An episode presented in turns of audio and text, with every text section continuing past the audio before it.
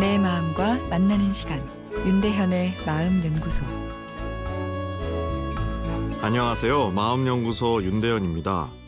오늘은 남들에게 과도하게 미안해서 힘들다는 청취자의 사연을 소개해 드립니다. 제게 새 옷을 산다든지 또는 여행을 간다든지 하는 좋은 일이 생기면 나만 좋은 걸 누리는 것 같아서 가족들과 친구들에게 미안한 마음이 생깁니다. 아, 그리고 그 미안한 마음이 좀처럼 가시지 않아서 정작 좋은 기분을 마음껏 누리지 못합니다. 아, 그래서 저는 가족이나 친구들과 공유가 어려운 나만의 전공 분야라든지 직장에서의 성과를 통해서만 자유롭게 행복을 느끼는 것 같습니다. 저는 왜 이럴까요? 어, 심지어 좋은 음식을 먹을 때도 부모님 얼굴이 먼저 떠오르고 미안해지니 말이죠. 미안하다는 감정은 내가 잘못을 저질렀다고 판단되었을 때 마음이 편치 못하고 부끄러워서 자동적으로 나오는 감정 반응입니다. 아, 그러니까 오늘 사연의 핵심은 미안함이라는 감정 반응 자체가 아니라 내 행동에 대해 잘잘못을 판단하는 기준이 너무 엄격한 것이라고 볼 수 있겠죠?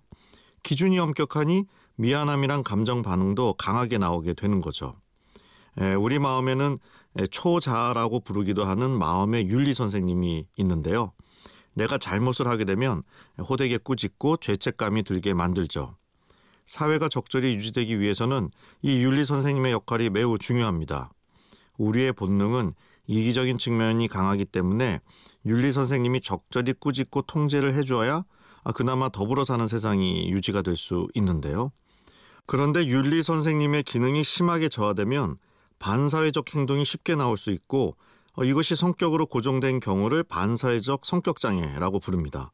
이런 성격을 가진 사람은 자신의 욕구 충족을 위해서 남에게 피해 주는 일을 죄책감 없이 저지릅니다. 마음에 윤리 선생님이 없기 때문이죠. 어, 그런데 반대로 오늘 사연처럼 마음의 윤리 선생님이 지나치게 엄격하면 나를 괴롭힐 수 있습니다.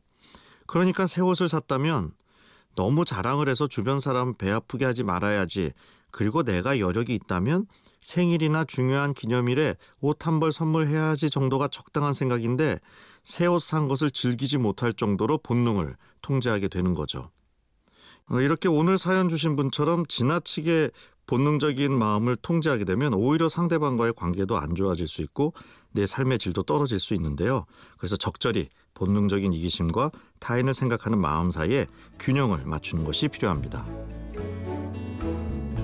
윤대현의 마음연구소 지금까지 정신건강의학과 전문의 윤대현 교수였습니다.